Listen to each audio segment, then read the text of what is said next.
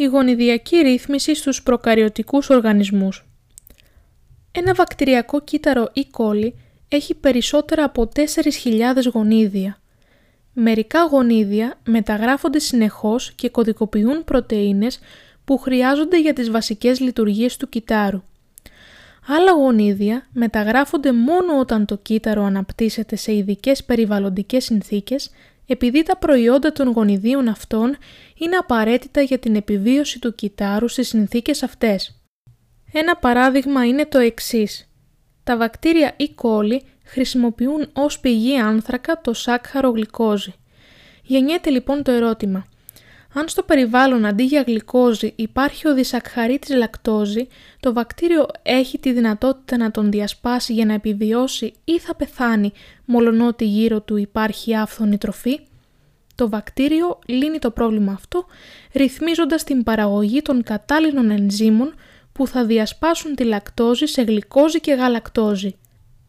Οι μηχανισμοί με τους οποίους ένα κύτταρο ξυπνά ένα κοιμισμένο γονίδιο είναι οι πιο σημαντικοί και πολύπλοκοι της μοριακής βιολογίας. Οι αρχικές μελέτες της ρύθμισης των γονιδίων έγιναν από τους Jacob και Monod το 1961.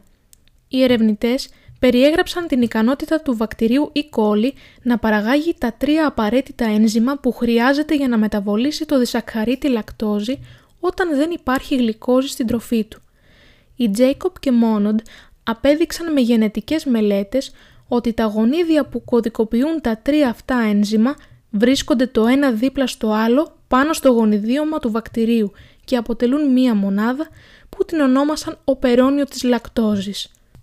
Σε αυτό περιλαμβάνονται εκτός από αυτά τα γονίδια που ονομάζονται δομικά και αλληλουχίες DNA που ρυθμίζουν τη μεταγραφή τους. Οι αλληλουχίες αυτές που βρίσκονται μπροστά από τα δομικά γονίδια είναι κατά σειρά ένα ρυθμιστικό γονίδιο, ο υποκινητής και ο χειριστής. Το οπερόνιο της λακτόζης δεν μεταγράφεται ούτε μεταφράζεται όταν απουσιάζει από το θρεπτικό υλικό η λακτόζη. Τότε λέμε ότι τα γονίδια που το αποτελούν βρίσκονται υποκαταστολή. Πώς επιτυγχάνεται η καταστολή; Δύο είναι τα ρυθμιστικά μόρια. Μία αλληλουχία DNA που ονομάζεται χειριστής και βρίσκεται μεταξύ του υποκινητή και του πρώτου γονιδίου και μία ρυθμιστική πρωτεΐνη παύλα καταστολέας. Όταν απουσιάζει η λακτόζη, ο καταστολέας προσδένεται ισχυρά στον χειριστή και εμποδίζει την RNA πολυμεράση να αρχίσει τη μεταγραφή των γονιδίων του οπερονίου. Ο καταστολέας κωδικοποιείται από ένα ρυθμιστικό γονίδιο που βρίσκεται μπροστά από τον υποκινητή. Το ρυθμιστικό γονίδιο μεταγράφεται συνεχώς και παράγει λίγα μόρια του καταστολέα.